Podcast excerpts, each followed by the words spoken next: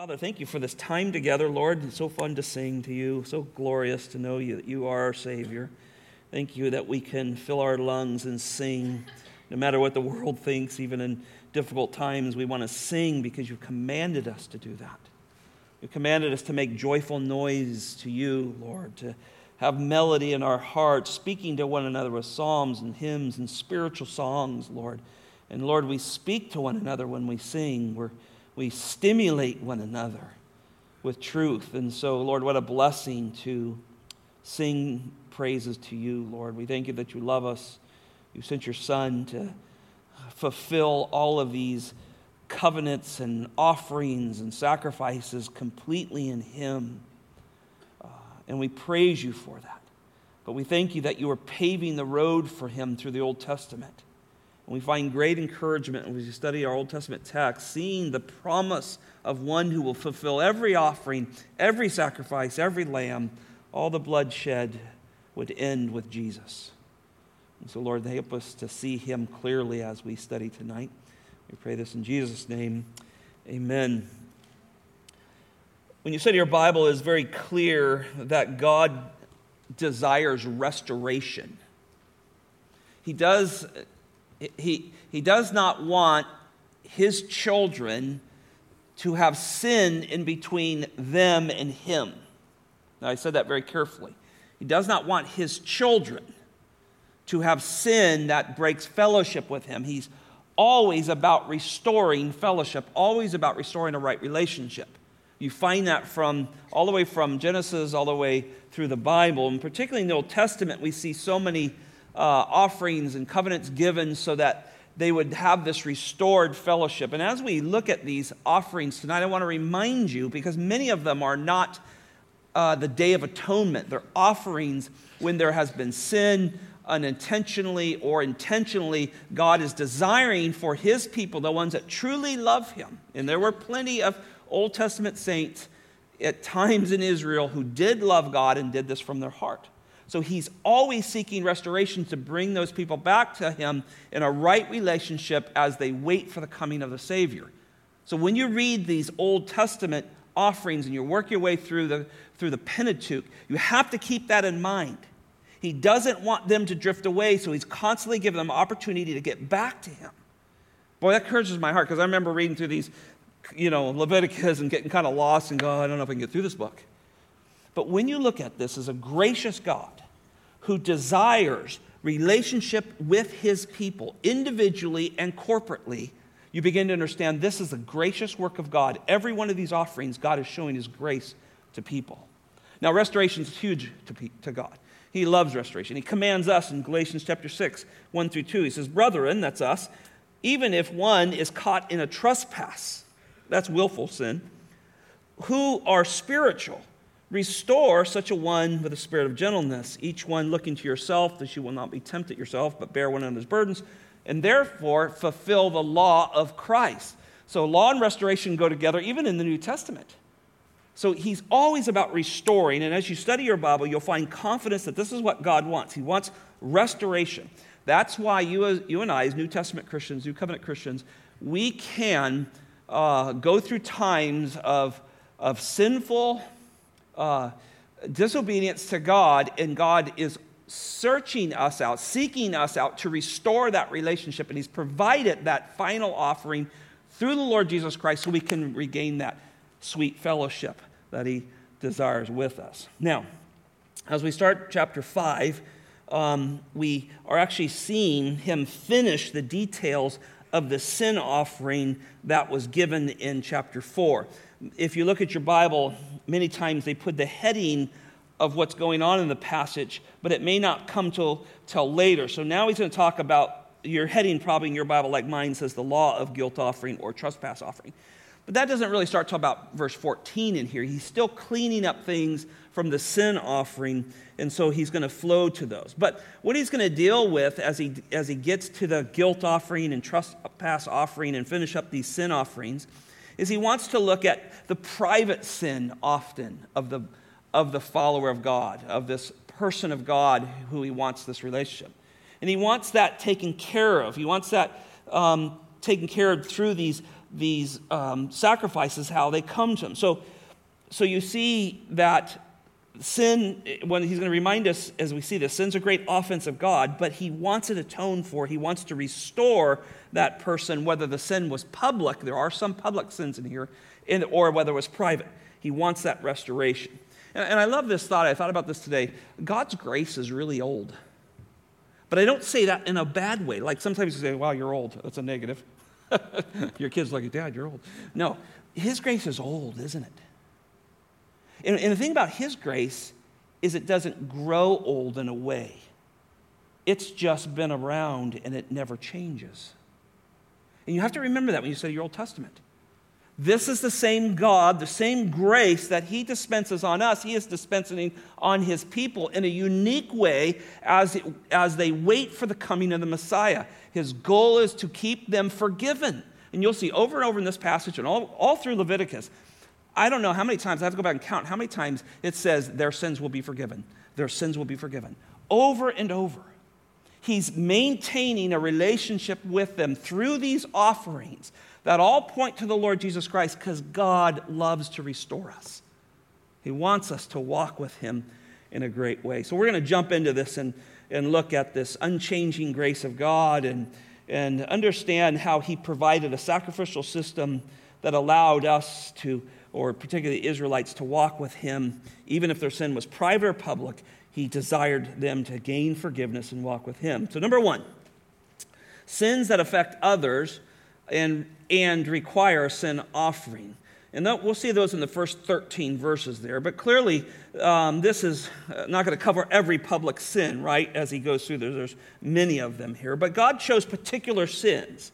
Uh, and they're particular sins that would hurt the nation, that would hurt the community of Israel as they sought to be different than the pagan nations around. So he selected certain sins that there were offerings for. So these commands show that God desired his people to live in community. Now we'll break down some of these. Number one, uh, A under number one, the sin of failing to bear a truthful witness. Look at verse 1, chapter 5, verse 1. Now, if a person sins after hearing a public adjuration to testify when he is witness, whether he has seen it or otherwise known, if he does not tell it, then he will bear his guilt. Well, first off, you see things about God in these commands. One, God desires truth. That's one of his great attributes, right? If you study the attributes of God, you're going to get God is truth. Thank you. Glad somebody's awake out there. I know we're in Leviticus. Come on, I'm trying to make it exciting. Uh, God loves truth. He is truth, right? So, so in every aspect, He's after truth. And here He desires people to speak truth. But He also requires people to make truth known meaning stand for what is true. And these, and, excuse me, as you think about the Israelites in, in this close living that they were in, they're a mobile people that are moving around, living in tents, sharing a lot of ground together. He didn't even want the Israelites to, to cover up a lie. He, he knew that would hurt them as a nation, it would hurt them individually, and it would hurt them publicly. And so they were responsible to make truth known. And you see that in this command right off the bat. And this, of course, is an offering that's coming for not standing for the truth. Notice it said, if he does not tell it, then he will bear the guilt, um, bear his guilt. It was a responsibility of whoever witnessed a sinful matter to tell the truth about it. Boy, there's a novel idea today, right? And if they, if they refused it, uh, God says right here that the guilt of that will be upon them. I remember not too long ago, I don't watch the news a lot, but I was watching the news and there was someone who was shot in an intersection with full of people in Orlando. And the police came on the TV and they said not one person would tell us who did it, though they all saw it. Now, you're never going to have a community of people if you're not going to deal with truth. You're not going to stand up and say, hey, wait a minute, I know who did that. Your, your whole society is going to fall apart. It's going to cave. And so God knew how important this was. And, and lying, so thou shalt not lie. I mean, you know, don't lie. I mean, those are not, those are things that God has commanded us to. But here it's showing that there needs to be a sacrifice because if you don't stand for the truth, it's really set you at odds with the God of truth. Right? So in Israel, all God's people were to be involved with justice. They wanted justice. God wanted the nation together to be a part of the justice process. And to knowingly not witness or, or, or worse, bear a false witness was sin to God. And this was seen in, as a very sinful act of silence. That's what he's talking about a sinful act of silence. Not speaking up when you know something is wrong. God sees that as sin, and it publicly destroys the community and it breaks fellowship with God. Now, it's easy to see that this sin continues um, in a nation like ours, but it also continues in the church. Because many churches, I, I was just watching a podcast with Tom Ascol, who was just here, and they were discussing the effects of lack of church discipline in the church today. And it really comes back to a lot of this. Nobody wants to say, Well, I see my brother in sin and I lovingly care enough about his soul and his relationship with God to go to him. And so they never deal with that. So churches just come, they hear preaching and singing, and they go. And there's no community relationship because they're so afraid that to deal with anything, that they would hurt somebody or run somebody off or something would, would go wrong in that process, or they don't want to be a part of that, the church begins to fall into decay in so many ways. See, all through the Bible, we see, quote, church discipline. Go deal with this. God, God delights when we're right with Him as a people, right? And even God's people, I mean, we'll fail to do things God's way, but He gives us a process of restoration. He desires purity among His people. Now, even, even a greater offense applies to maybe, maybe this. Think about this the testimony or the witness of the Lord Jesus Christ by those who personally know Him. Now, let me make some application here. It isn't enough to maybe not actively deny Jesus. I've never denied Jesus. But what about never standing or speaking truth about him to anyone? I've had people in my ministry through the years come and say, Pastor, I've never witnessed to somebody, and I'm ashamed to tell you. I've never shared Christ, I've never stood up for him. I've never spoken the gospel to someone. See, I think that's very practical here. God wants truth spoken and He wants it stood up and defended. Speak the truth in love, Paul reminds us. That's, that's hard to do for some people. We've got to work at that. But we need to speak the truth in love. We need to defend our Savior. You say, oh, I never deny Him, but have you ever defended Him? Have you ever said, That's not Jesus? Let me tell you about Him. These are important things. B, the sin of unconfessed impurities that affect God's people. Well, in these next two verses, he gets into if a person touches something unclean, whether it's a carcass or a beast or, or something like that, or something swarming things, he gives a list of things, not a complete list, but a partial list, but, but they knew what he was talking about. And then verse 3, if he touches anything that comes from the uncleanness of a human, right? And that could be all kinds of things. I'm glad he doesn't go into the detail here. Let me tell you this what he's trying to teach is sin doesn't stay isolated. I mean, just like we know that certain flus and COVIDs and different like things can spread, so does sin. It spreads very well. And so sin's goal is just to pollute everything, and I think that's the idea here. So the sin of unconfessed impurities that affects God's people. And so sin's goal is to pollute, it's to get into the water of truth and pollute it. That's, that's the goal of Satan. So, verse 2, there is a display here in this verse of a progression of greater to smaller. and I think what God's goal is here is to show that any degree of pollution is an offense to God. If you pollute truth, if you allow impurities in, it's a sin. He doesn't want his people dealing with impurities. He wants us to be pure before Him and right before Him. So He provides an offering, He provides a sacrifice to come to regain that purity in the Old Testament. Now we know we can be pure, we're pure positionally, right? We're holy positionally, but we do struggle with our with our unredeemed humanness about us at times, right? And we need to wash our feet um, with the grace of Christ and those things again from time to time. But if we don't, if we continue to dredge around in this world, we never, never take time to confess and repent of sins, we start to, that impurity starts to work, work its way up from our boots up to our body. And so there's, there's a way to become the God. And what we think God is doing here is He's saying, look, from the smallest secrets that can bring impurity into your worship and into your family, I don't want that to pollute my community. And it'll start with you and it'll move to others. Because if a wife has impurity or a husband has impurities, it'll move to the family, it'll move from them, it'll move to the children, and it'll move to the church. See why confession of sin, repentance of sin is so important. You go, oh, it's just my sin. No, it isn't. It's going to move and it's going to get involved in people's life.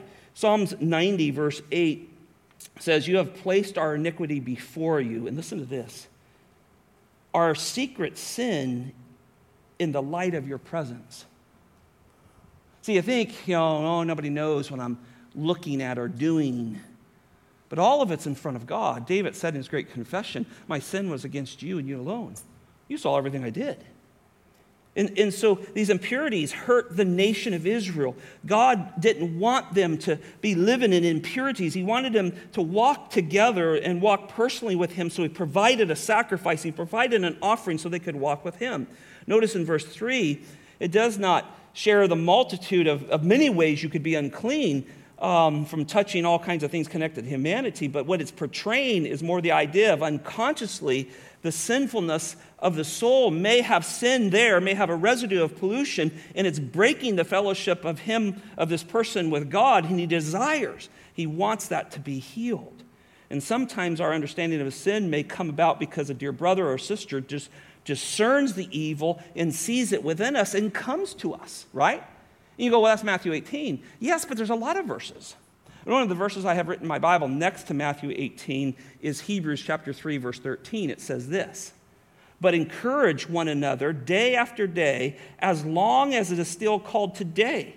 And then it says this so that none of you will be hardened by the deceitfulness of sin. See, a lot of times in church Church discipline happens all the time, right? We, we see each other in sin, we come and talk to each other. But you do it in a way that you're there to encourage that brother or that sister to say, hey, let's, let's not let sin harden us. Can I help you with this? Can I walk with you? Can I spend some time praying? Can we get into a Bible study? So it doesn't harden. And, and once we are aware of that sin, we should desire the right relationship with God and to be right with Him. Now, we have the atoning sacrifice of the Lord Jesus Christ. At any time, we can confess our sins because Christ has died for the past, present, and we can repent of those in turn. Here in the Old Testament, God gave a way to regain that fellowship, regain that restoration that He desired. C, the sin of thoughtless commitment to God. The sin of thoughtless commitment to God. Verses 4 and 5. Where if a person swears thoughtlessly with his lips to do evil or to do good, in whatever matter a man may speak thoughtlessly with his oath, and it, is, and it is hidden from him, then he comes to know it, he will be guilty of one of these. So it shall be when he becomes guilty of one of these that he shall confess that in which he has sinned. Now, the Hebrew language here is, is, is a little bit tricky, but I was working on it this week, and it, it, it gives the idea of a person who. Um, thoughtlessly, we get the word babble, babbling out of it, thoughtlessly babbles with their lips and carelessly gives a vow. Right? They didn't put they didn't put their heart into it. They were, they were not thinking of God. They didn't do it in a worship way, so they carelessly babbled some vow to God, is the idea here. And uh, God is condemning the, uh, the doing of what is right outwardly when the heart is careless. I think that's what he's trying to say here in this. He's condemning that, oh, I go, okay, I got to go take my sacrifice there, you know. Get this done. Run over there and drain the blood and do all this stuff. There's no heart in it, right? So he's condemning, he's condemning that vow that I'm going to do these things. So a careless promise was still a promise to the Lord. I think that's what he's saying. I mean, that's true today, right? Your wedding vows, your, your vows, your commitment to the Lord in many ways. I'll talk about that in a minute. There's still a promise to the Lord, and we need to keep those promises, and we don't. We need to get right with God. And if they didn't in Israel here, there was a sin offering so they could get right with God. And as soon as the person was aware of it, you notice in verse 4 and 5 there, as soon as aware of that broken vow, they were to repent. And, they were, and God would give them forgiveness. You see it in the text, He would forgive them. Now, even on this side of the cross, it's common for Christians to make promises or vows but not keep them, right? And biblical truth reveals such sin. We see it in the Bible. And we're supposed to confess and repent because the blood of Jesus Christ has covered our sins. We should confess and repent of those sins. But, but yet sometimes we make vows and we don't keep them. I thought about a few of them today. You could add some of these, but we'll see how they fit with you. Maybe you made a commitment to be in the Word more. Some along the line, you heard a sermon, you read your Bible, you were in a BFG or in a discipleship group, or you're in something, and you said, you know, I'm going to really commit to reading my Bible. And you didn't keep it. You were careless in your vow to God, or, or maybe you were committed to pray more often. You were going to spend more time in prayer. I'm, I'm very careful. You will not hear me too often say, you know, commit to an hour of prayer. Um, I think you should pray without ceasing. I think you should always be one prayer away from talking to God because your life is right with Him. And that causes you to talk to Him all the time about a lot of things. But maybe you have made a commitment to pray more. Maybe you're not praying at all. Maybe you're just going through life making your decisions on your own. And you have not sought the wisdom of God through prayer and the Word, and you've not made that commitment. Maybe you said, uh, when someone says, you know, something's wrong with them, and you say, well, I'll pray for you, but you don't. I mean, I had to learn to say, let me stop right now and pray for you. Or I'll get a text from somebody and I'll stop. I have to do it because I'm so, I am busy. I got a lot of things going on just like you. And I go, oh, I never did pray for that person. So I don't want to break that vow that I would pray for them. I tell them I'm going to pray for them. I need to pray for them. Um, you, maybe you're committed to discipleship and, or disciple others, and yet you haven't done it. Maybe you haven't gotten soul care or DTPs and, or taken advantage of partners or anything like that. And you know you need to do that. You said you were going to do it, but you haven't done it. Maybe you said, I'm going to witness more. Maybe earlier in this sermon, and I talked about that you've never bore witness of Jesus Christ to somebody, and you never witnessed. And you said you were, but you don't do it. You don't work at it. You don't go to Bobby's you know, personal evangelism class and uh, trying to learn more how to do that. You haven't taken advantage of that. See, we do this all the time. Maybe you said, I'm going to give more, right? You started looking at the Bible, and the, and, and the Bible says that God loves a cheerful giver, and, and we're to give a portion of the things He's given to us back to Him in an act of worship, and you just give little. But you said you were going to. Or, I mean, it could be purity, commitment to the Spirit. I mean, there's so many different things we could talk about here. But often, these vows and commitments are legitimate, right? You meant it from your heart, and the Spirit maybe stirred you through hearing the Word of God, and yet you didn't keep your vow and God has not struck you dead. In fact, he reminds you, son or daughter, I sent my son to die for your lack of commitment. and it's the gospel that always brings us around, isn't it? Isn't it the gospel that always brings us back to where we need to be as new, new covenant Christians? And so here we come back to it and, and, and we go, Oh Lord, I want to personally and publicly bless you and obey you. And, and when that repentance comes and we're restored back to what God wants, we have joy again.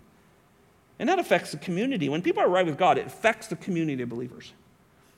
It just does. And that's why it's so important. Every one of us have this unique, very important role of walking with the Lord, and we're all body parts to do those things.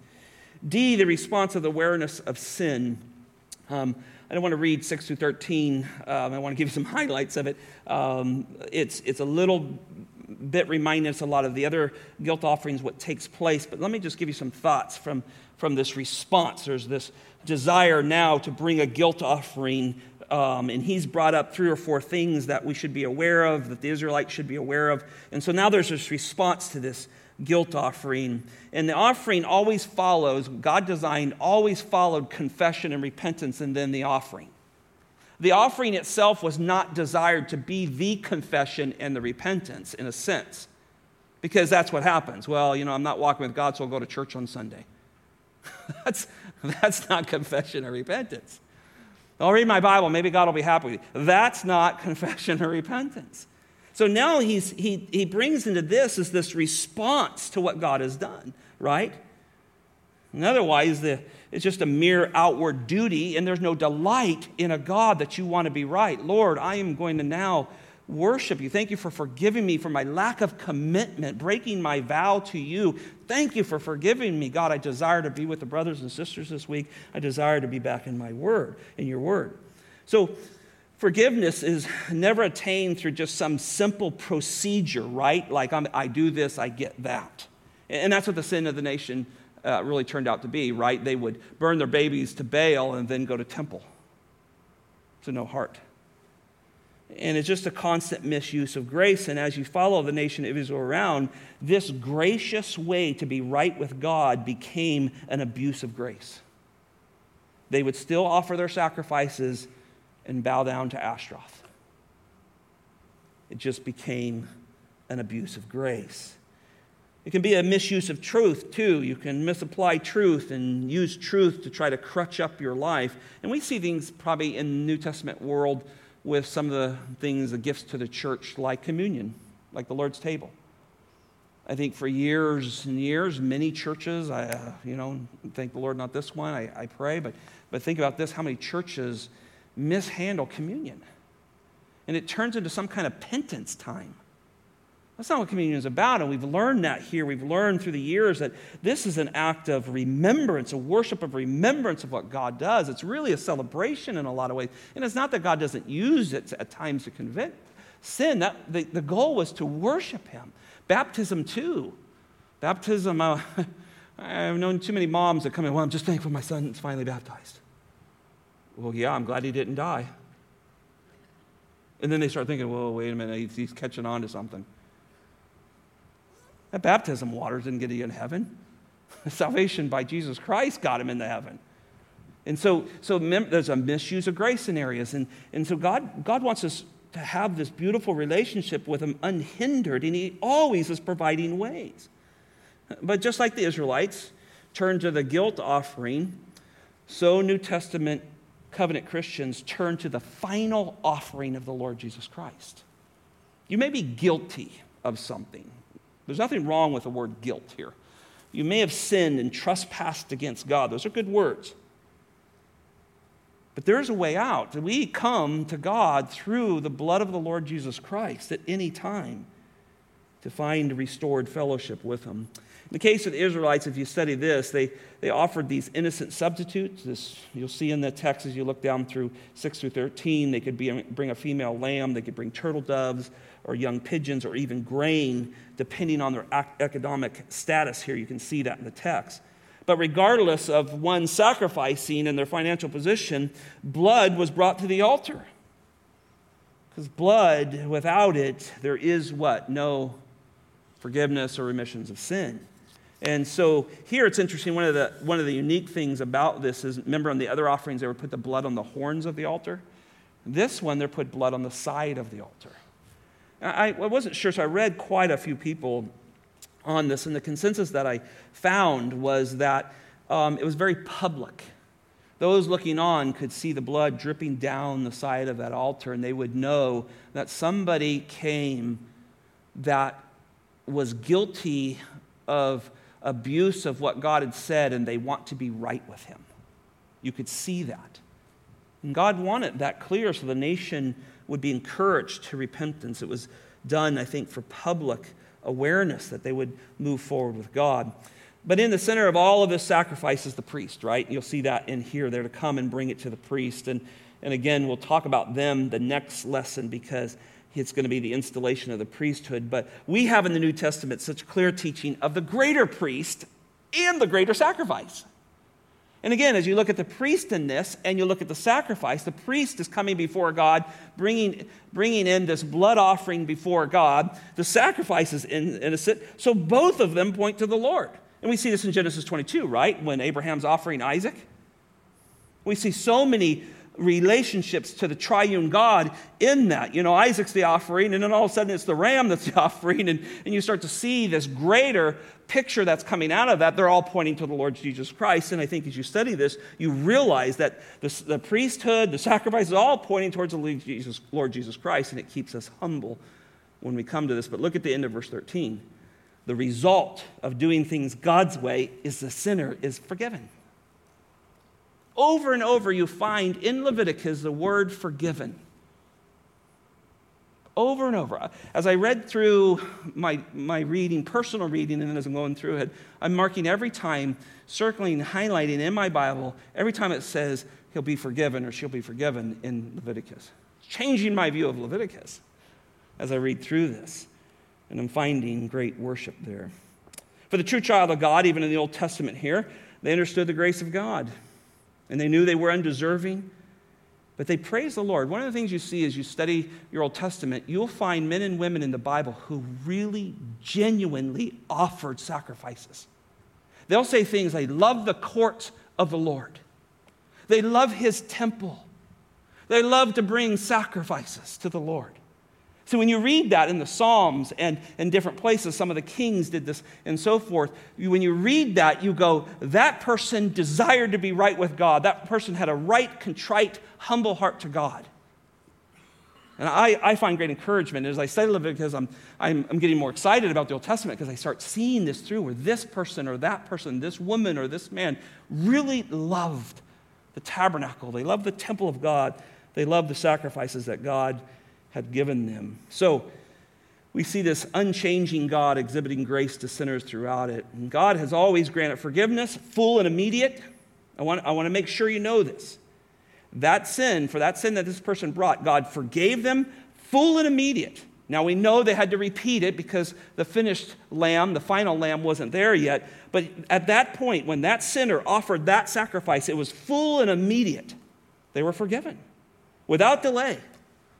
Come back into fellowship with me, God was saying to that, that Israelite. And I think that's the, the beautiful thing today. But unfortunately, even in the New Testament, there is some abuse of grace, right?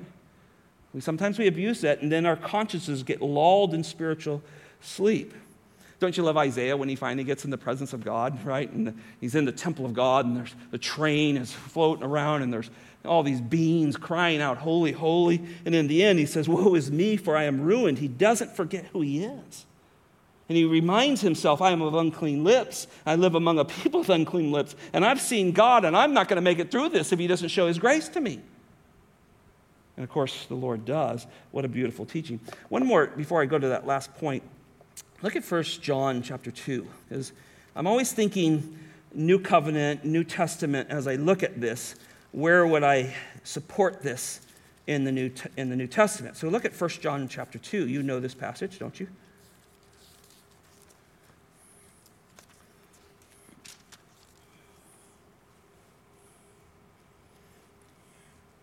God gives us the ability to be right with Him fully.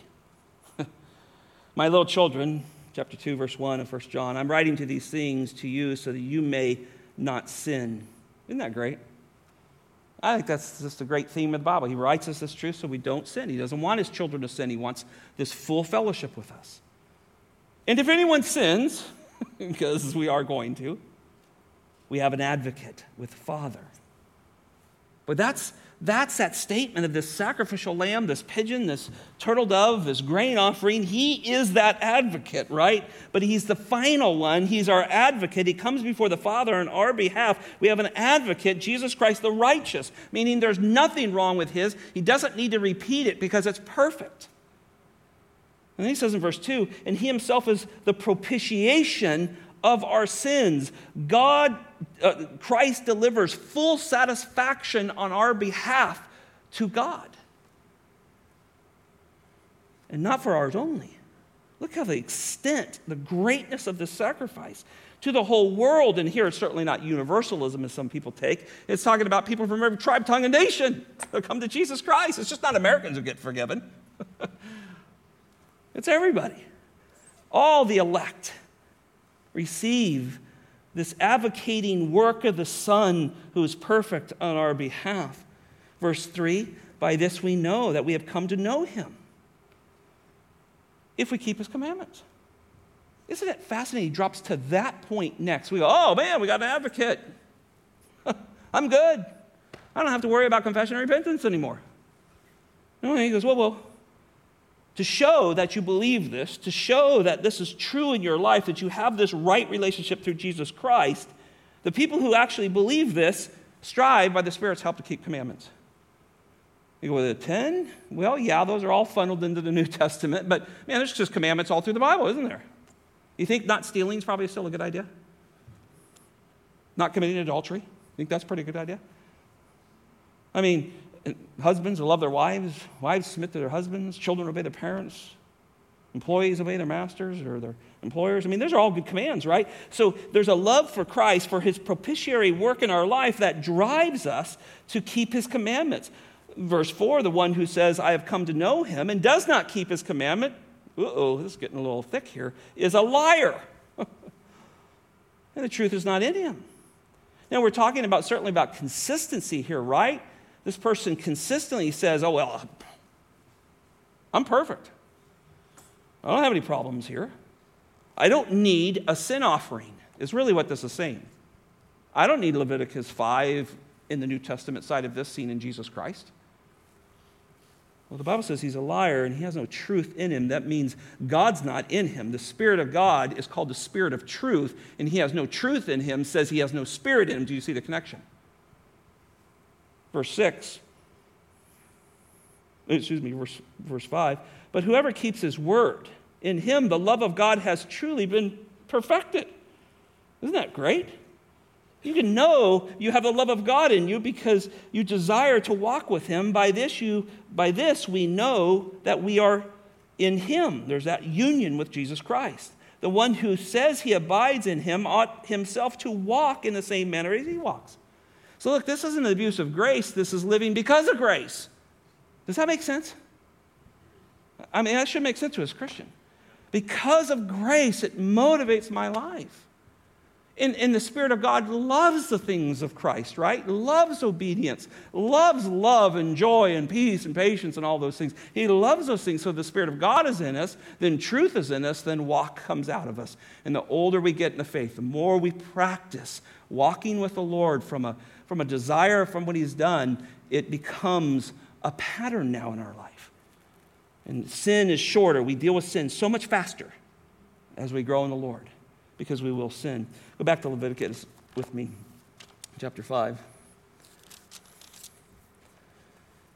Second point the private sin, sins that require a guilt or trespass offering. Depending on what version you have, you might have in here a guilt or trespass offering. They're both very good words and words that, that we understand that in that come out of the Hebrew here. Well, this guilt or trespass offering here that now he begins to go in um, covers sins against the Lord, Lord's holy things, right? The things that He has set apart. And it, and it really points to unfaithfulness to God Himself as He deals with this. He wants to point out that there's times His people are unfaithful to Him and unfaithful to what He set apart. I mean, when you study this, you go, well, you're dead if you do this. If you, if you disgrace the tabernacle or disgrace things that He has set apart. Nope. You know what He does? he provides an offering so you can be back with him. Don't tell me he is not gracious in the Old Testament. People say, well, the Old Testament, there's just no grace in the Old Testament. We love the New Testament because it's full of grace. I go, what Old Testament are you reading? Study. And you see God's grace all through this. I just I got overwhelmed with this. I said, wow, this is a terrible offense to profane the holy things of God, and yet he provides a way right back to him. Isn't that beautiful? Even though sin outwardly was committed against these holy things, and even though it's often even against God's people, He has given a way back, whether it's privately done or publicly done. And so He wants us to understand that He has grace here. Look at A, um, sins against the holy things of God. 14 through 19, again, I won't read all of this um, language that's in here, but you see in verse 14 something that um, stands out to us. Verse 14 and 15, um, excuse me, verse, yeah, verse 14 um, says here, and I, oh, I skipped a part of my notes that I wanted to hitchhike on this. Notice it says in verse 14, then the Lord spoke to Moses, saying, Now, I just wanted to highlight just this a little bit. Somewhere along the line here, the Lord speaks, and Moses is in what was called the tent of meetings. Now he's in the, he's in the courtyard of the tabernacle here, and God is speaking to him. But he's probably silent for a little while. Because Moses was writing down stuff. I don't know, there could be days in between this. We don't know how long this was. But then all of a sudden, can you imagine Moses? This is chilling. All of a sudden, God starts to speak again. He's like, I want you to chew on that for a little bit. I want you to see my grace. I want you to teach the people there's a way back to me, to have a right relationship with me. I want you to take care of that. And then all of a sudden he begins to speak again. And I don't, again, I don't know the time frame, but it's, it's fascinating. Verse 15 if a person acts unfaithfully and sins intentionally against the holy things, uh, the, the Lord's holy things, then he shall bring a guilt offering. And he goes into a ram and all of this stuff now again. So the sin would be revealed, right? So God reveals sin through his commands here. And the one who disregards it is, is set apart from God in a, in a fellowship sense, right? And, and it would include not only the tabernacle furniture, right, um, here, but it would also, and you go, well, what, what are these holy things that belong to the Lord? Well, remember he said earlier, we've looked at it, bring the first fruits to me. Those things are holy. I want those first things, firstlings, we call them. I want the first of your livestock. I want the first of your fruit. I want your firstborn. So those things were holy to the Lord. And you said, Well, I don't want to give you my firstborn. or, man, that first apple, I don't want to give to you, Lord. and you didn't think, or maybe, as the Bible says, you intentionally did your harvest, and somewhere along the line, you already were processing that. And you go, Oh, man, I forgot to give that to the Lord. And so he wants a way back for you in it. And, and so, whether it's intentionally or on purpose, these things belong to the Lord. And if an Israelite failed to handle these things correctly, they were to make atonement for them. And there's, and there's kind of a repayment type of uh, offering, a gracious offering given in this sin offering or trespass offering. And notice in verse 16, as you drop down, the sinner is to make restitution of this, right? When the holy things had been dishonored in some way, uh, just a mere offering wasn't enough because whatever was given without the right heart or not given, now there was a loss of that, right? So God had set up a system throughout Israel with priests and those families of priests, and, and many of this stuff went to feed their families, and, and there, was a, there was a really well built in welfare system within Israel to take care of poor and so forth and all that. But because you didn't care about the holy things of God, somebody suffered for it. I think that's what he's doing here. And so he says, Look, God requires these Israelites to make restitution by paying back what was lost. And then notice what he does he adds 20% on it, one fifth. Now, all of this is because when you don't give to what God belongs to him, it's robbery. Look at, look at Malachi, the last minor prophet of the Old Testament. If you're Italian, you can call him Malachi. Um, choose your guy, but here. But look at Malachi chapter 3. This was a problem in the nation. And, and as I study these offerings, I keep thinking about different places and coming upon different places where I see these offerings given with right hearts, and then I see these offerings rejected of God and not given to Him. Malachi chapter 6, excuse me, chapter 3, verse 6. Therefore, it will be night to you without vision, and darkness for you without divination and the sun will go down on the prophets, and the day will become dark over them. And do I have the right passage? I'm in Micah. See, I got the wrong Italian guy. I knew it wasn't right. I'm looking at it going, did you put this in your notes, Scott? Malachi. I'm getting there. My pages are sticky. Malachi 3, here we go, verse 6. For I, the Lord, do not change. Therefore, O sons of Jacob, are not consumed. Isn't that good? The Lord doesn't consume them. That's why God sells a roll for Israel. He doesn't consume them, though they deserve it. Though we deserve to be consumed, He doesn't do it because He doesn't change. He holds His promises. Verse 7 From the days of your father, you have turned aside from my statutes, you have not kept them. Return to me, and I will return to you, says the Lord of hosts. But you say, How shall we return? And then he goes into this Will a man rob God? Yet you are robbing me. But you say, How have we robbed you? And he says, In tithes and offerings. You are cursed with a curse, for you are robbing me, the whole nation of you. See, somewhere along the line, they quit seeing the things of God as holy. The gathering of the flock. Well, I know we're supposed to go to Shechem, but I don't think I'm going to go this year. You know, the business is busy. I just don't think I'm going to be involved in that. Yeah, we had a child. You know, I never did get that child dedicated at the temple. I never did give him. Maybe we'll try it with the second one, if we can remember. Well, this is what happens when you serve other gods, when, when things pull into your life and, and God isn't central to you. This is what happens. The whole nation was robbing him. So, verse 10, he says, Bring in the whole tithe into the storehouse. You've been cheating me, you've been robbing me, you have not been giving me a portion back what I've given to you, so that there may be food in my house. And test me now in this, says the Lord of hosts, if I will not open for you the windows of heaven and pour out you a blessing until it overflows. Now, according to the prosperity gospel, people run with this. It's actually a rebuke. I mean, people all the time say, Oh, God, bless my business, bless this, bless that. And you, well, give them something to bless, right? Give them some obedience to bless. Follow God. Again, as you turn back to our text in Leviticus, um, notice again the important words at the end of verse 16. When I come to this, I keep seeing these, and they're underlined and circled in my Bible. And he will be forgiven. I've made restitution. I've come back with you. I have an offering of the flock, this ram in verse 15. I've made restitution. I've given that extra fifth, that 20%, Lord. I've come back because I desire to be right with you. I believe you atoned for my sins from the sacrifice, and I know that I'm forgiven. There was a confidence that you could have, at least temporarily, that you could be forgiven. And I love that. And I think verses 17 through 19, as you start to deal with this, you see the person who sins unintentionally and remains unaware of their faithfulness, and God remains gracious to them throughout it.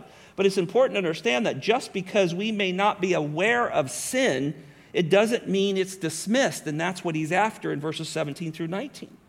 Now, if a person sins, verse 17, and does anything which the Lord has commanded him not to be done, though he is unaware, he's still guilty. Spurgeon on this passage said this. He said, if this wasn't in there, listen to what he says the art of forgiving, for, the art of forgetting would be diligently studied. Only Spurgeon can say this stuff. The art of forgetting. Well, sorry, Lord, I haven't given to you in months to the Lord. You know, I forgot. I got to be careful. My mind was thinking about it. And then, then he goes on to say this the ignorance would become desirable inheritance. So people would say, I'm going to desire ignorance. So God says, look, even if you're unaware of your sin, it doesn't mean it's not sin.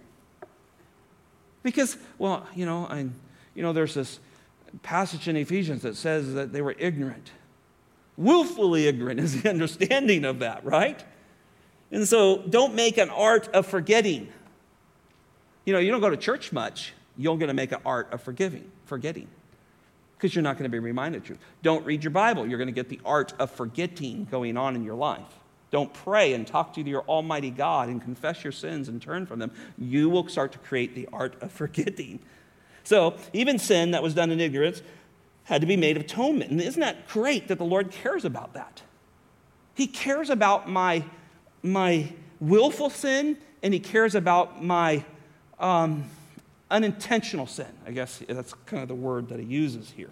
And I think this is handled very well in the scriptures. David is probably handles as well as any. Psalm chapter 19, verse 12, he says, Who can discern his errors?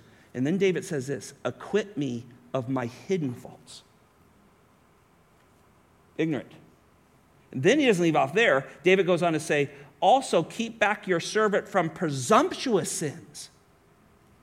So he says, Look, there are some ignorant sins in my life I need your forgiveness of.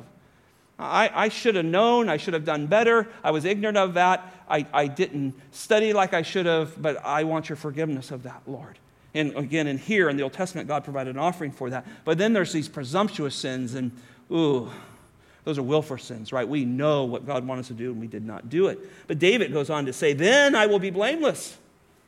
Right? He knows, he knows what he gets when he goes to God and confesses his sin and comes his way. And in this time in the Old Testament, that was to bring a lamb, a pigeon, a dove, or a grain offering in this sense. He knew the way to have that right relationship to God. To us, it is the same way. We come through the Lord Jesus Christ. And the New Testament teaches us the vastness of what God forgives. Colossians 2 13 and 14. When you were dead in your transgressions and uncircumcised in your flesh, he made you alive together with him, having forgiven, to, forgiven us all of our transgressions and having canceled out the certificate of debt consisting of degrees against us. That's presumptuous sins and hidden sins, which was hostile to us. And he's taken it out of the way, nailed it to the cross. Praise the Lord. What an amazing thing. Quickly, I got to move here. God takes personally the sin committed against one another. Chapter 6, he's going to go through verse 7 with this guilt offering. So the guilt or trespass offering runs from 514 down through 6 7, and then he's going to turn to the role of the priesthood, and we'll get into that next time. But again, we find this verse in verse 1 Then the Lord spoke to Moses. and again, there's imagine the silence that would have been in the chamber of God for a while. And the Bible says now he speaks again. And all of a sudden, that voice, chilling to think about that. But look at 2 and 3. He says, when a person sins or acts unfaithful against the Lord and deceives his companion in regards to a deposit or security entrusted to him, or through robbery, or if it was extorted from his companion, or has found what was lost and lied about it and sworn falsely, so that he sinned in a way to any one of these things as a man may do. Now he's into a new subject here, isn't he? He's in to understand that there's this person that acts unfaithfully. Notice, first of all, it's a clear offense against God when you lie or cheat or uh, take something that doesn't belong to you or, or uh, uh, um, deceive your companion. Um, it's, it's really talking about taking something that doesn't belong to you. Uh, it could be financial, could be something else.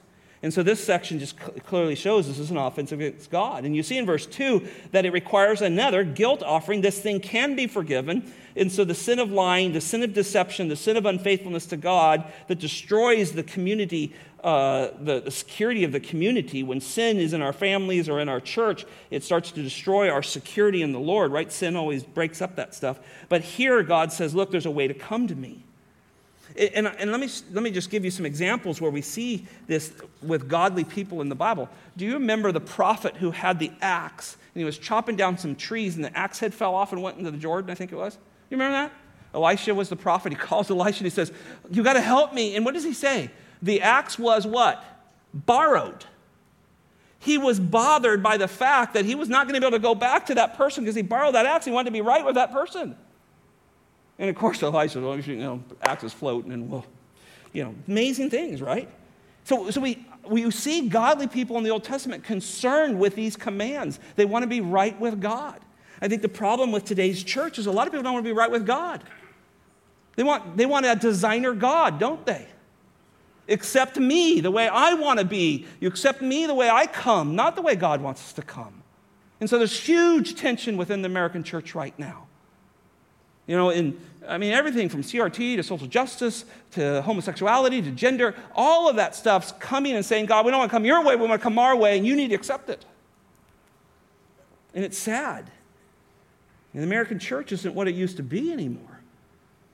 And that's why we have to stand for truth and be honest. And when we sin, knowingly or unknowingly, we got to pray that God exposes this.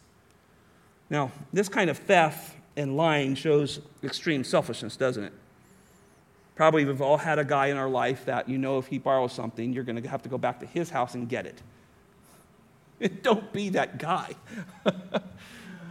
and you should, when you lend, something to him, I mean, you should, you should have the right heart to lend that, but you just don't want to be that guy. And here he's addressing that because it causes division, it causes tension between people in the community. Remember, they're all out of camp out together. And so, even the owner of the item, um, he may never miss it. God says, be faithful and take care of this stuff. And see, the Lord's teaching us um, not to build our happiness on, on the loss or sorrow of something else. Well, I found something. I, I think this just takes on the, you know, finders, you know, well, how's that say go? Finders, keepers, losers, weepers. I think God's saying, You find it, go find whose it is. well, you know, they didn't show up and I hid it in my backyard. no, no, it's the whole idea that we have happiness to restore something to something that was lost. God restored us who were lost. This is, this is the gospel kind of lived out, right? Gospel 101 in our daily lives. And again, you see the graciousness of God watching over his nation. He knows that these selfish people, this unholy person, even in an unintentional sin, will, will abuse grace and they won't have what God wants them to have within the family of God, this, this nation here. And I think it's true for us as well as Christians. Because Christ restores what was taken away for us, right? He restores this taken away relationship with God. He brings us back who were once enemies, and now we're part of his family. And so this love for God and the Savior motivates obedience. 1 John 4, 10 through 11 says this This is love, not that we loved God, but he loved us and send his son to be a propitiation for us. Beloved, if God so loves us, then it says this we ought to love one another. We ought to love one another. And so we give back. Verses 4 through 5 again talk about um, how to re- make restitution. Again, I'm out of time here, um, but it's an understanding of sin and guilt and restoration. How does God want us to do it? And you go, well, man, how has this worked? Go read, I think, Luke 19 and go read Zacchaeus. The wee little man, remember him? Climbs up in a sycamore tree so he can see God, see Jesus Christ. He meets Jesus Christ. There's clearly a confession of Jesus Christ as Lord. He says, I've been unjust. I've stole people's stuff. I'm going to give back half of all that I have. And then he says, not two times, because this is here it's 20%, so it's, it's double the tithe, is what's told to give back. He says, I will give four times back. Man, the Lord had gripped Zacchaeus' heart. And he said, I'm making restitution. I'm going to be right. And he was, a, he was a little thief, wasn't he? He was stealing people's money through taxation. And the Lord forgave him, and it motivated him to give back. And so here they're told to give back this double tithe. And really, it's a double acknowledgement. I was wrong, Lord. I was wrong. Maybe we need to say it twice. I was wrong, Lord. No, I was wrong, Lord. I was wrong, Lord. I shouldn't have said that. Will you forgive me? Make restitution with people and with God. So God desires his holy character be on display of his people. And when sin's revealed, confess it. Matthew chapter 5 says if you're presenting your offering to the altar and you remember your brother has something to get you, go to him, leave the offering, get it right, be reconciled to your brother. Look at verse 6 to 7. I'm speeding along because I should be done now. 6 to 7. Then he shall bring to the priest his guilt offering to the Lord. And so I believe this guilt offering was for those who were broken, even over their presumptuous sins and their hidden sins. And this law in this offering system was not designed for hard hearted people. It wasn't designed for those who were going to abuse grace. The sacrificial system in the Old Testament was designed for those who wanted to confess and repent and they longed for right fellowship with God. That's what it's designed for. And if you got away from that, then it became an abuse of grace. And same thing today. If you try to have a little relationship with Jesus and go to church and drop a few coins in the fountain and whatever else, but you're really not there to be right with God, it's an abuse of grace. And God wants us to use his sacrificial system for the New Testament, that's Jesus, to be right with him. If we confess our sins, he is faithful and just to forgive us of our sins and cleanse us from how much unrighteousness? All of it. But if we say we don't have sin, we make him out to be a liar and his word is not in us. And then one more verse, just the opposite of that. Thanks be to God for his indescribable gift. Jesus Christ, the final sacrifice. Amen? Father, thanks for our time in the Word. It goes by so fast, Lord. Thanks for Leviticus. Thanks for teaching me so much through this, Lord. Um, we thank you that you love to restore relationship with your children. Lord, thanks for the grace that you show us daily. May we live by that and live by its motivation. In Jesus' name, amen.